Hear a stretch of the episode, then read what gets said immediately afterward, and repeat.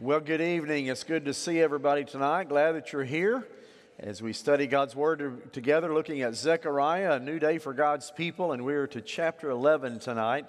And so we're glad that you're here. Good to see all of you. Good to be back with you. I appreciate Jack teaching last Wednesday night while we were gone, and, uh, and then, of course, Michael on last Sunday morning. But it's good to be back with you. Had a great time at the uh, preaching conference and then at the Billy Graham Library in Charlotte, North Carolina, and had a, had a great trip here. That's a, a great place to go visit if you ever get a chance to do that. But it's good to see you tonight, and so let's pray together and we'll get started. Father, thank you tonight for your word, for how your word is powerful and active and sharp as a two edged sword. And God, I just pray that you'd speak to us tonight through your word the things that you have spoken to your people and the predictions that you made that came true, the prophecies that came true. Father, we thank you for eternal, the eternal nature of your word and pray that God, you would be our teacher tonight as we study it together. In Jesus' name I pray. Amen. All right. Well, we're not going to have a quiz tonight. I know that disappoints you. We got a lot to get to tonight. Chapter 11, there's a lot in there, so we're going to get started on it. So everybody gets 100 for the quiz tonight, so that's good. And uh, so just pretend that you got all of them right. So don't forget also the Constitution and Bylaws Town Hall meeting will be in the parlor tonight as soon as this is over at 7.15. If you have any questions about the Constitution and Bylaws that you would like to ask tonight and next Wednesday night, May 31st, uh, we will have those, um, that meeting as soon as this is over. Let me give you a background before we get to chapter 11 because if I share the background with you, this chapter is going to make a lot more sense. It's the background of the Jewish people, a, a portion of their history, and, and it's fascinating. And so I want to share that with you because this is what happened after the prophecy. Now, remember, Zechariah, written around 520 years before Christ. So we're talking more than 500 years before Jesus even came. So uh, the prophecy of what would happen the next 500 to 750 years into the future was exactly right on. And you're going to see tonight how this unfolds uh, in, the, in the history of, of Israel from chapter 11. So here's the timeline 520 years before Christ, Zechariah prophesied.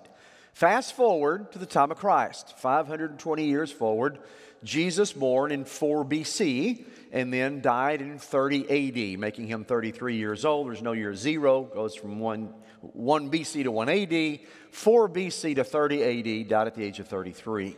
So he died in 30 AD, fast forward 40 years after his death and resurrection and ascension back to heaven to 70 AD. Most of chapter 11 is fulfilled in 70 AD. So 40 years, which is a generation in Scripture, 40 years from the time Jesus was crucified to 70 AD. And here's what happened. As you know, the Romans were in control whenever Jesus was crucified. The Romans remained in control, but even after Jesus died, they continued to, to control the Jewish people. And the Jews hated the control of the Romans. So, what happened was, after Jesus was crucified and resurrected, the Jews began to just seethe more and more about the Romans being in control, hated it. And so they began to gather in Jerusalem and to, to protest as best they could. They really couldn't defeat the big Roman Empire. Protest as best they could the control of the Romans and how much they hated it. So they gathered in Jerusalem to do that. The Romans heard that a gathering is is starting there in Jerusalem. So in 66 AD, the Romans sent troops in to quell the Jewish people. Didn't really want to kill them, but just to make sure that they stayed in control. So for seven years, 66 AD to 73 AD, the Romans were in Jerusalem, the troops were there, making sure that the Jews stayed in line. Well, the Jews would do the uprising from time to time, try to fight back against the Romans, and finally, the emperor of Rome by the name of Vespasian had had enough. I'm sending in my military to put you down once and for all. Now, some historians say he didn't really mean to burn the whole city. But Titus was the commander of the military. Titus later became a emperor of Rome himself. But he was the military commander, so Vespasian, the emperor, told Titus, Go in with your troops and just make sure the Jews are in their place. Well, Titus marched in 70 AD with his military intact. Four days before Passover, April of 70 AD, gathered his troops where we stay at the King David Hotel now, and, and, that's where the troops were marshaled the night before. And then, three days before Passover, early the next morning, he marches into Jerusalem with his troops. And the first thing he does is set fire to the temple. Well, if you're going to attack a Jew, what do you attack first? Their beloved temple. Boy, that did it. Set fire to the temple marched through two city walls, could not breach the third wall, but surrounded the city where the Jews couldn't get out. And they were there five months. Imagine five months, you're in the city of Jerusalem, you don't have access to water except for what is there from previous kings in the Old Testament. You don't have access to food. So the Jews began to turn on one another for the five months. Tensions were high. You're surrounded by the Romans. There's no access to food. They began to eat each other. Cannibalism. Now, you say, how do you know that happened? Well, Josephus, a book called Wars of the Jews, um, just a secular writer, um, wrote in the sixth chapter that cannibals, they began to cannibalize each other because there was no food. Turned on each other and life got really hard. For five months, five months siege. Eventually, by the time the five months were over, Titus had burned to the ground the rest of the city, only left three towers there. Everything else was charred and burned 70 AD, and one million Jews were killed. That's prophesied in chapter 11. We're going to look at it in just a moment. Back in Rome, the Romans celebrated destroying the Jews. They loved it, hated Jews anyway. They loved it, so they had a big parade. They built two triumphal arches. They displayed the temple treasures they had stolen from Jerusalem. And there, back in Rome, they were celebrating that the Jews, as a people, were no longer. And sure enough, that 70 AD invasion by Titus was a major turning point in all of Jewish history. With their primary city in ruins and their temple destroyed and burned, life for the Jews and one million people killed, life for the Jews was very different. Their culture had to be reshaped for them to survive the Romans would not allow Jews back into the city of Jerusalem. They were banned from entering it at all. So they couldn't go back to Jerusalem.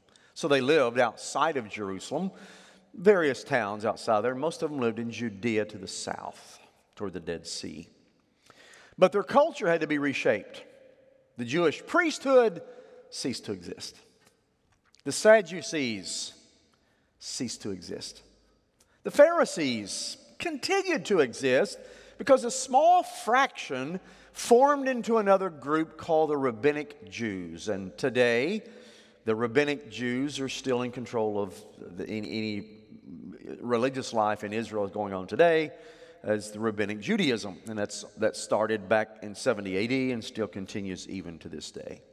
Jews were not allowed to go back to Jerusalem. You could not enter the city at all. Be killed if you tried. What did they do with the Romans do with the city of Jerusalem? They rebuilt one of their own Roman colonies on top of the ruins of Jerusalem and they renamed it. They named it Aelia Capitolina. And they erected a, of the Temple Mount, they erected a temple to Jupiter, the ultimate insult to the Jews who worship Yahweh at that same location. Privately, the Jews, they hated the Romans even more. Now they see their beloved city under Roman control. They can't go back. They know that a temple there to Jupiter has been erected. And now they are seething even more what few are left. And they hate the Romans with passion.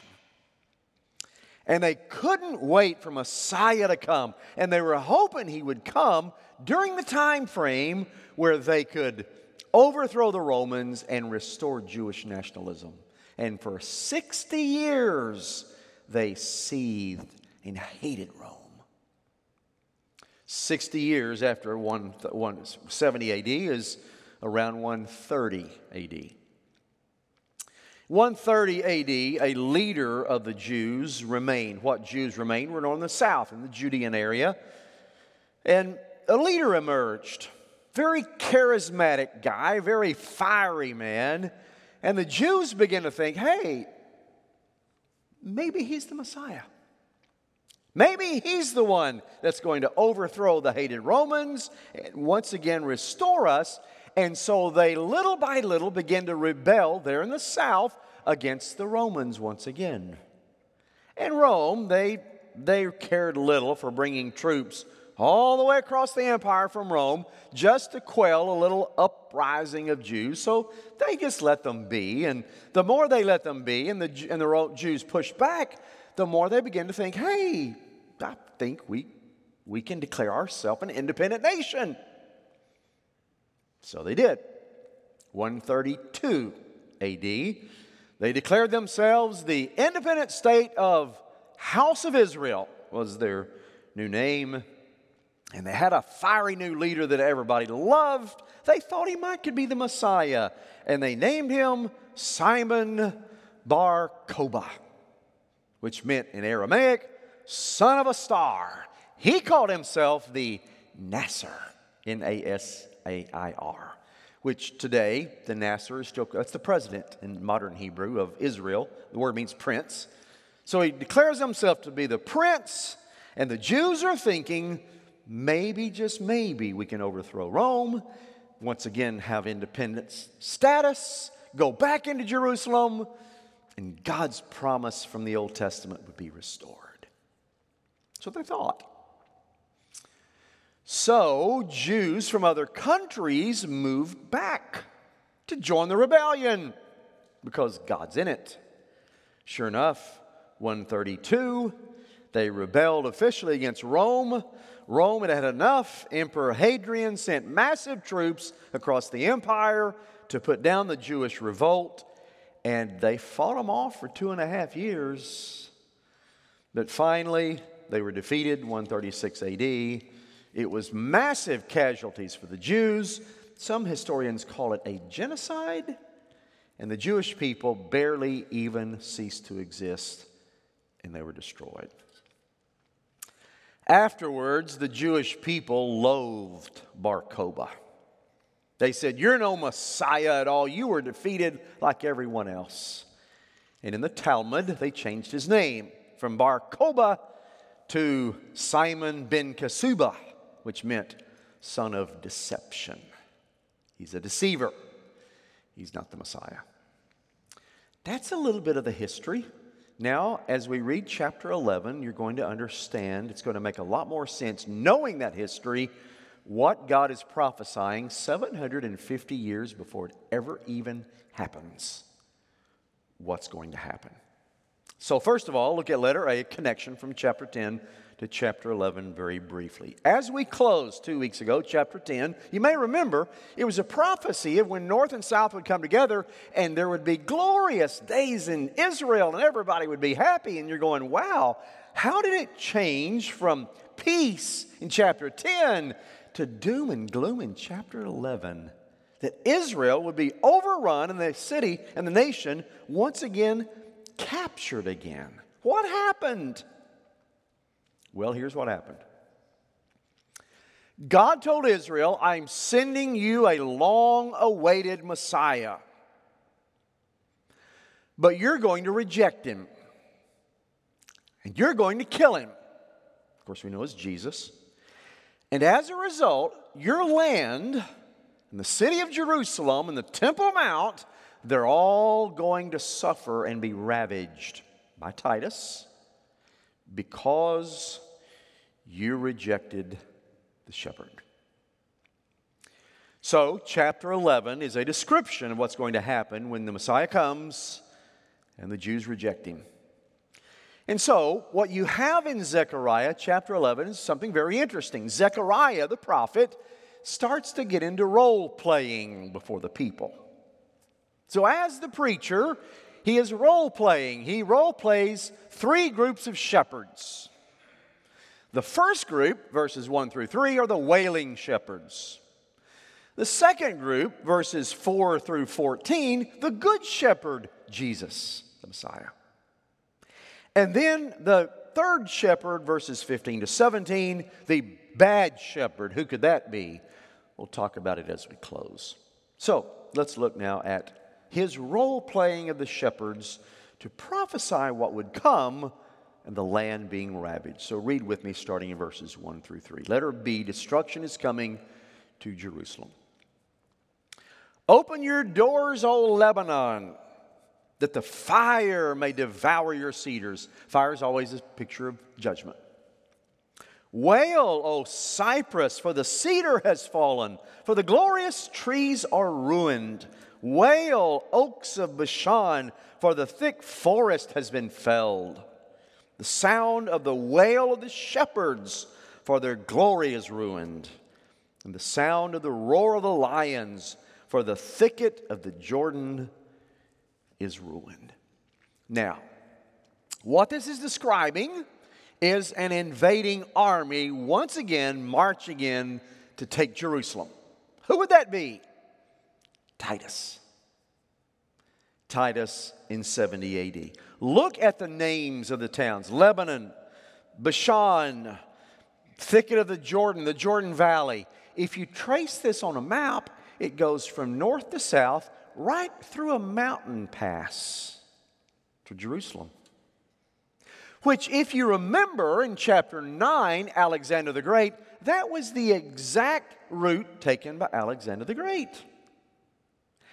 And back in, uh, or later in 70 AD, the exact route taken by Titus. So God is even telling us what way he's coming by. Doors, uh, open your doors, Lebanon the wail of the oaks of Bashan, the roar of the lion, the thicket of the Jordan. He's telling you he's coming.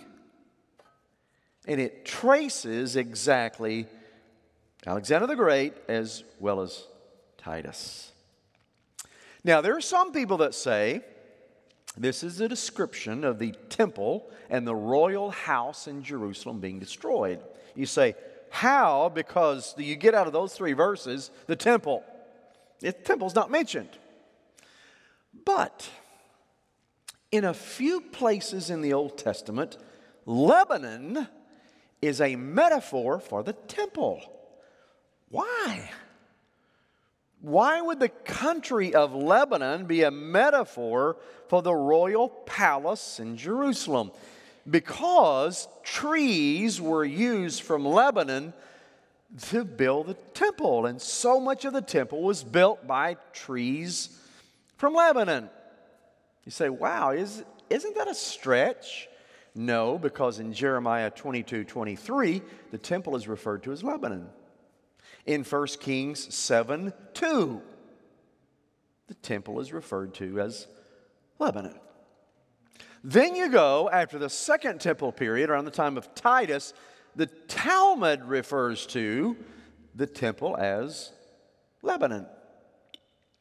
So it's possible he's even prophesying the temple is going to be destroyed by an army coming from Lebanon through Bashan, through the Jordan Valley to Jerusalem. Now, a Couple of things that you notice. The shepherds and the lions seem to represent the rulers and the leaders of Israel. They would wail because, because Titus is about to destroy everything in 70 AD. And we do know what happens. That's exactly what happened. But I want you to notice two unusual things about verses 1 through 3 before we move on. Do you notice a couple of things that seem odd to you? If you notice much about Israel or know much about Israel, a lot of trees are mentioned. There were no trees in Israel today. In the 1950s, there were none. The armies had stripped all the trees bare. Mark Twain went to Israel and said, This place is the most God forsaken place I've ever seen. ugly. It's a swamp. So Israel began replanting trees back. Even today, you can plant trees in the name of someone, the memory of someone. And Israel still has this massive tree planting campaign going on because there were no trees until the 1950s, the 1960s. Well, in biblical days, you had forests because look at the forests that are mentioned here. So that's the first thing that's kind of unusual. Evidently, in biblical times, it, the trees were plentiful in Israel and the forests were thick. But notice something else in verse 3. Did you notice the roar of the lions? There are no lions in Israel today. I've never seen any there. I hope to never see any there.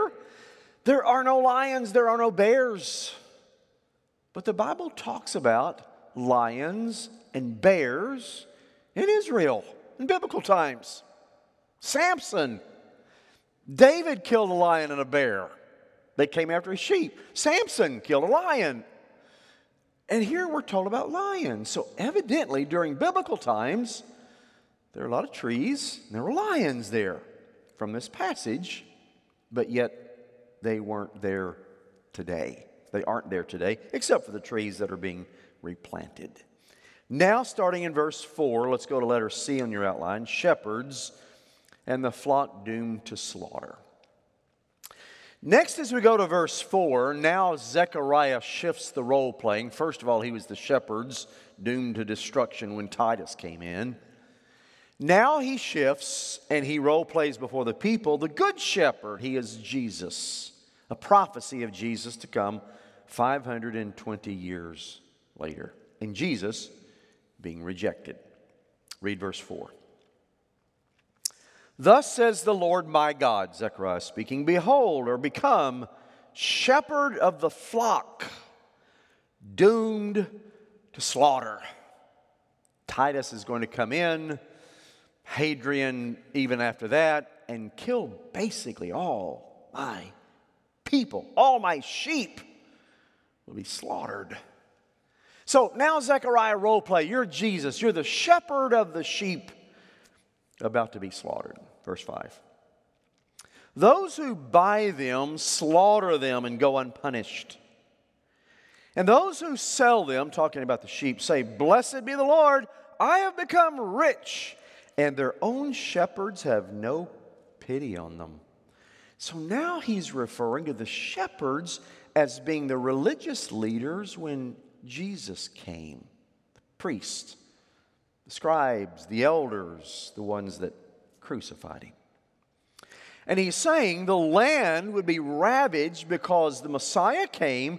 You rejected him, but of course, we're told in Isaiah 42, 49, 50, and 53 that the Messiah is going to be rejected. Those who bought the sheep killed the sheep rather than caring for the sheep, and they went unpunished for doing it. A picture of the religious leaders supposed to be the shepherd of the people. And they were killing the people. They were destroying their spiritual lives. Now, the word sheep there is feminine.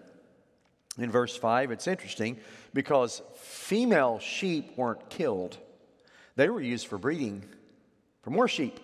So, whenever Jews kill sheep and ate them, they never kill female sheep, they killed the male sheep, and they kept the females for breeding. And so he's saying now that this was so bad because you did not, you, you did not slaughter the female sheep at the time, but you religious leaders are killing the sheep you should be caring for in a picture of the religious leaders to come. Look verse 6. God says, For I will no longer have pity on the inhabitants of this land, declares the Lord.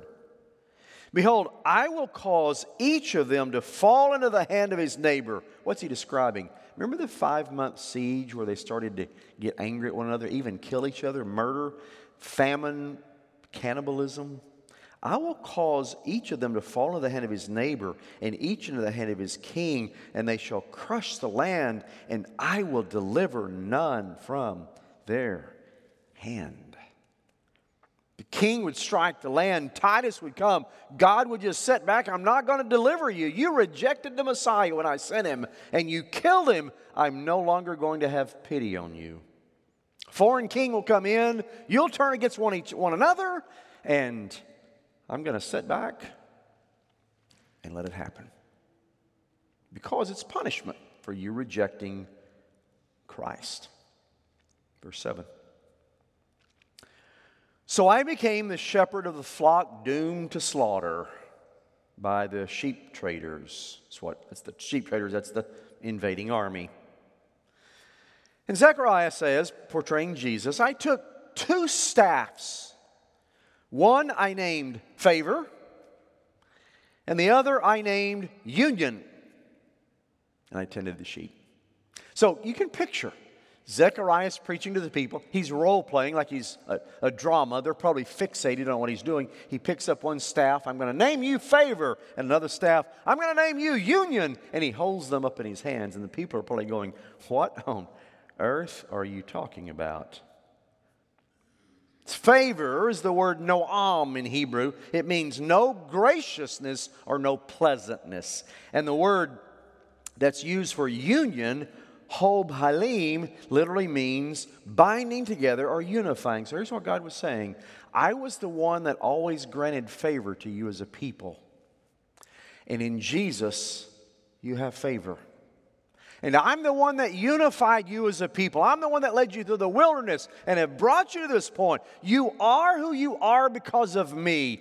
I've been your union. And so he talked about union in favor. What's interesting, Eastern uh, shepherds near, in the Near East, they would carry a rod, uh, a staff, uh, a rod and a staff. They carried both. Psalms 23, your rod and your staff, they comfort me. They were not the same. The rod was one long, solid stick, as we would know it. And the shepherd would use this to discipline the sheep if they needed that, but primarily would use it to fight off wild beasts who would try to attack the sheep. They used the staff, which was a, a stick with a crook on the end of it. The rod was just one long stick. The staff had a crook on the end of it, and this was used for rescuing the sheep. Sometimes they would go down a mountainside, they would get into a crevice, they couldn't get out. The shepherd couldn't go down to get them, so he would use a staff to rescue the sheep. So, very beautifully and in a picturesque way, God is saying, Israel, I've always been the one that's defended you when people have come against you. But he's, you're saying in a moment he's going to break the staff no more. And I've always been the one to unify you, but it'll break no more. I'm going to let Titus come in. You're not going to be unified. You're going to be divided. You're going to even start eating each other. And I've always been the one to defend you. But because you rejected the Messiah, I'm breaking the staff favor and I'm breaking the staff union. Now look at verse 8.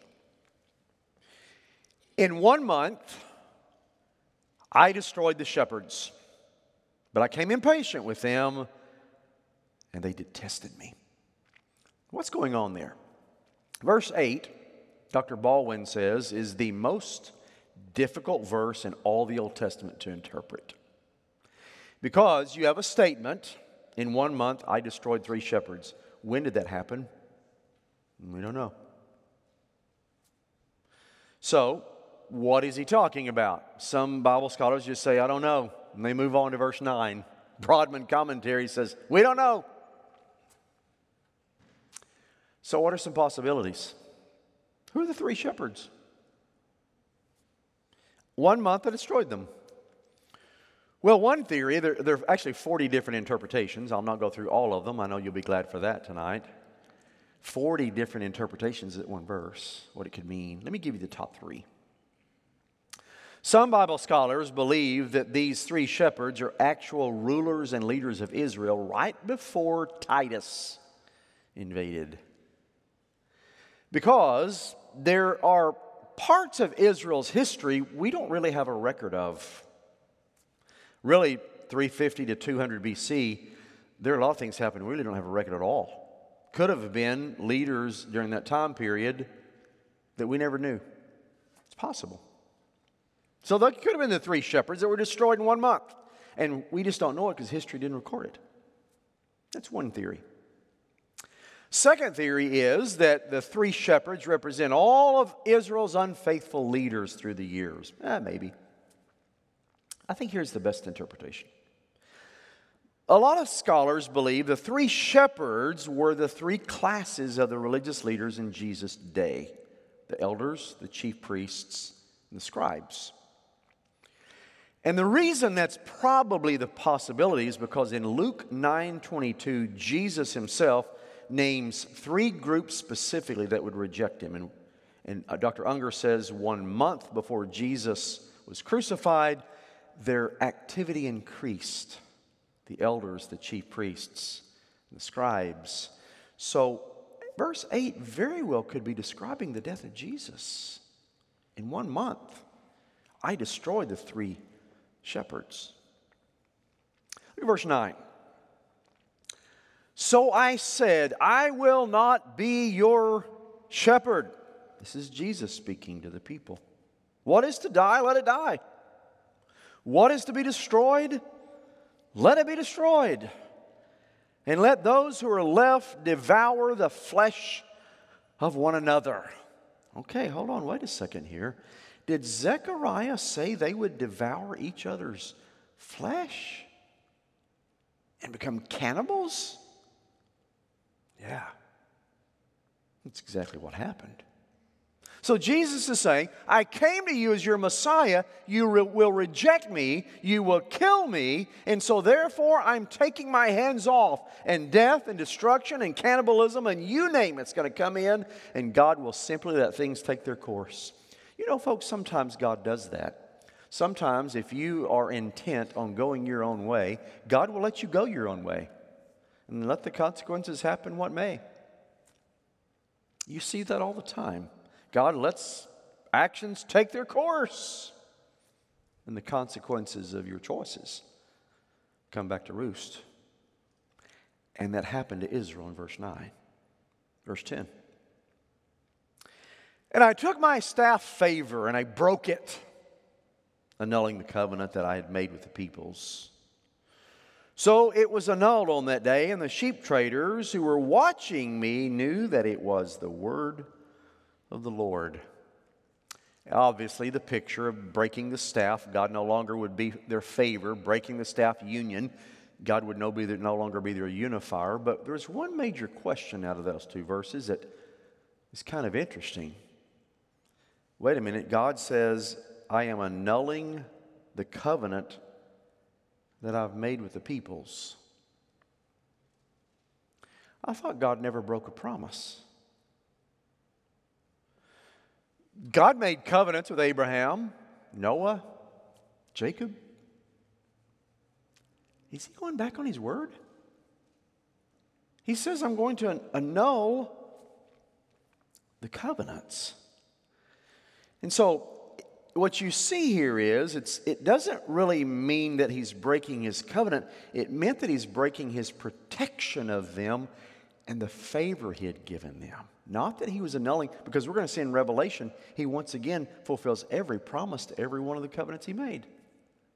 So he's temporarily breaking favor and union because they rejected Christ. Now, like verse 13. Then the Lord said to me, Throw it to the potter. Or that, I'm sorry, let's go to verse 12. Then I said to them, If it seems good to you, give me my wages, but if not, keep them. And they weighed out as my wages 30 pieces of silver. Well, that raises your attention, doesn't it? Because that's Judas. what was going on? It's an odd phrase. Verse 12 is an odd request. Since Zechariah was terminating his protection of the flock and was going to let Titus come in and, and just destroy the land and the people, Zechariah, representing God, told the people, okay, you pay me what, I, what you owe me for all these years of protection over you. So, what do you owe me? You don't want to pay me, that's fine. You keep it. What do you owe me for all these years of protection? Through the wilderness, through everything. And the people, when Zechariah said this, counted up their money, weighed it out, and the amount came to be 30 shekels of silver. Was that just a random number? No. Exodus 21:32 tells us the price of a slave of a dead slave was 30 pieces of silver. Not the price of an active slave who can help you, the price of a gored or a dead slave, 30 pieces of silver. It was a steep price for the day, but really wasn't that much in relation to all that the shepherd had done for them for the years. In fact, it's kind of an insult. Oh, yeah, thanks for your protection all these years. Here's you a few pennies. So they were actually telling the great shepherd, I can buy a dead slave and he'd do as much for me as you did, God. It was an insult to God. Also, whenever, whenever Judas betrayed Jesus for 30 pieces of silver, it really wasn't that great of an amount at that time either. So it wasn't like Judas sold out Jesus for this millions and millions of dollars. So scholars have kind of scratched their heads. Why would Judas betray Jesus for such a piddling amount? Might there have been another motive? Which that's another, that's another discussion. So, verse 13, the, the Lord said to me, Throw the money to the potter, the lordly price at which I was priced by them. So I took the 30 pieces of silver and threw them into the house of the Lord to the potter.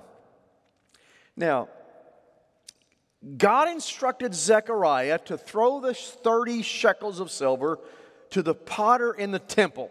Evidently, this, this drama was taking place in the temple courtyard. Because throwing something to the potter, according to Dr. Merrill Unger, was a way of expressing disdain because potters were poor, lowly craftsmen. And the potter's field was where the potter would take damaged and rejected and broken and pots and throw them away. Now, we know what happened in Matthew 27 3 through 10. Judas went to the authorities, betrayed Jesus for 30 pieces of silver. It's mentioned here. And then he took the money and realized he had betrayed innocent blood. He threw it down in the temple, which is what God told Zechariah to do. And the priest gathered the money that Zechariah, chapter 27, verses 9 and 10 of Matthew, the priest gathered the money that Judas threw down and went and purchased the potter's field, which is just south of Jerusalem, which is a burying ground for the poor where the potter discarded the poor and the, the rejected and the damaged. Symbolic that Jesus himself truly purchased the potter's field on the cross, the damaged, the broken, the rejected, the useless people of society. So it's an interesting interplay between Matthew, uh, what Matthew says happened to Jesus, and what Zechariah prophesies. Now, one quick note and we'll, we'll, we'll close in a moment. In Matthew, we're told, as the prophet Jeremiah predicted, he would be betrayed for 30 pieces of silver. Wait a minute, Jeremiah? We're in Zechariah. Jeremiah, was Matthew wrong? Was the Bible wrong? Did the Bible have an error? What's happening? There's some theories. Some people say that Matthew said it correctly, Zechariah, but the copyist copying the Bible later on accidentally recorded Jeremiah rather than Zechariah. No. God even preserved the preservation, the, the copying trans, the uh, process. That's what some people say. Others say, well, Jeremiah spoke it, but Zechariah recorded it. And that's partially true. It could have been that. Could have been referring to who said it, not who wrote it down. But Zechariah said it also.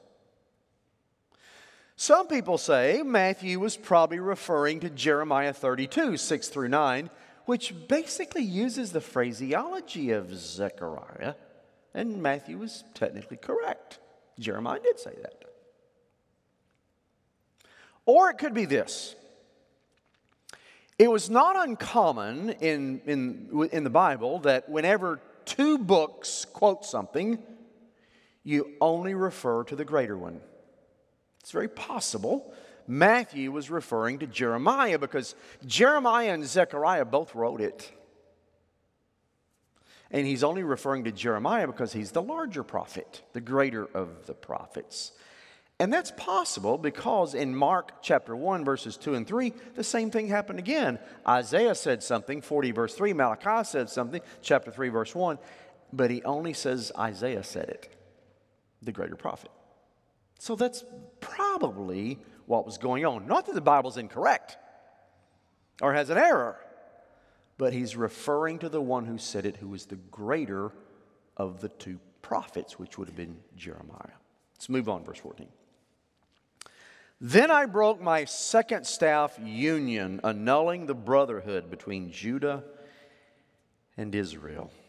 Sure enough, just before Titus invaded, 70 AD, God's saying, I'm taking my unifying factor away. You're going to be at odds. And sure enough, right before Titus invaded, the Jews had a massive internal squabble.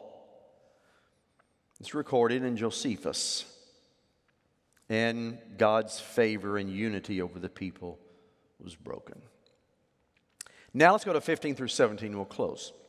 Now, Zechariah represents a third shepherd, this one a bad shepherd. Not Jesus, somebody else. Who was it? Let's read. Verse 15. Then the Lord said to me, Take once more the equipment of a foolish shepherd. For behold, I am raising up in a land a shepherd who does not care for those being destroyed or seek the young, or heal the maimed, or nourish the healthy, but devours the flesh of the fat ones, tearing off even their hooves. Woe to my worthless shepherd who deserts the flock. May the sword strike his arm and his right eye. Let his arm be wholly withered, his right eye utterly blinded. Let's cover this for two or three minutes and we'll close. Now God directed Zechariah to present himself as this foolish or worthless shepherd. And in this role, the bad shepherd would fail to do for the sheep what the good shepherd did do. This shepherd would devour the sheep, he would eat the sheep. He would even eat them all the way down to their hooves, tearing off the last edible morsel that can be scavenged off the sheep and consuming it. Whenever Jesus talked in John 10 11, who did he say was the bad shepherd? The enemy doesn't, the enemy comes only to steal, kill, and destroy. Jesus said, I'm the good shepherd that came to give life. So God pronounced judgment on this bad, worthless shepherd, and he says, I'm going to Notice the, his, his uh, arm and his right eye. What's that talking about? His arm symbolized power. I'm going to paralyze your power. And his, his eye represented intelligence. I'm going to nullify your intelligence and render you incapable of hurting anybody anymore. So, who is this bad shepherd that's going to come years later?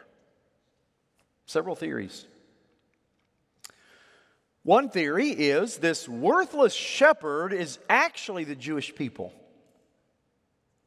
Because if you remember, when the good shepherd was about to be crucified, they said, Crucify him, give us Barabbas. Fulfilling what Zechariah said. So it's possible to be the Jewish people themselves. Second theory is that it's religious leaders of the day. They have become shepherd of the sheep who devour the sheep lead them astray, which the religious leaders did in Jesus' day. Third theory. You remember Simon Bar Kokhba? 132 that gathered the remnant in Judah and they hailed him as Messiah. and he fought off the Romans for two and a half years, but eventually Simon Bar Kokhba, he, he led this ineffective Jewish revolt against the Romans. And some people hailed him as the Messiah. Some people say this is a reference to Bar Kokhba to come. Maybe. But the most common theory, number four, it's a reference to the Antichrist, the worthless shepherd who will make a covenant with Israel in the end times and then break it and start persecuting the Jews, as we saw in our Revelation studies going to happen. Most Bible scholars believe this worthless shepherd in verses 15 to 17 is actually the Antichrist that will come at the end times, but yet God will once again restore his people, nullify his effect, and restore his people. Fascinating chapter as you see prophesied 520 BC. And then you see what happened not only in Jesus, but even in Titus in 70 AD and Bar Kokhba in 132 AD. All the way down the line, you see what Jesus and what God had predicted here absolutely coming to pass. Next week, we'll look at chapter 12, and we'll pick up there. If you have any questions or comments, see me afterwards. Feel free to email me. I'm always glad to hear from you. Let's pray together. Father, thank you tonight for your word. Thank you, God, for how you prophesy things and they happen exactly the way you say. Thank you that we know Jesus to be the Messiah. And God, we do not reject him. We believe in him and trust him tonight as Savior and Lord. God, would you guide us the rest of this week, serving the Good Shepherd? In Jesus' name I pray. Amen. God bless you. We'll see you Sunday.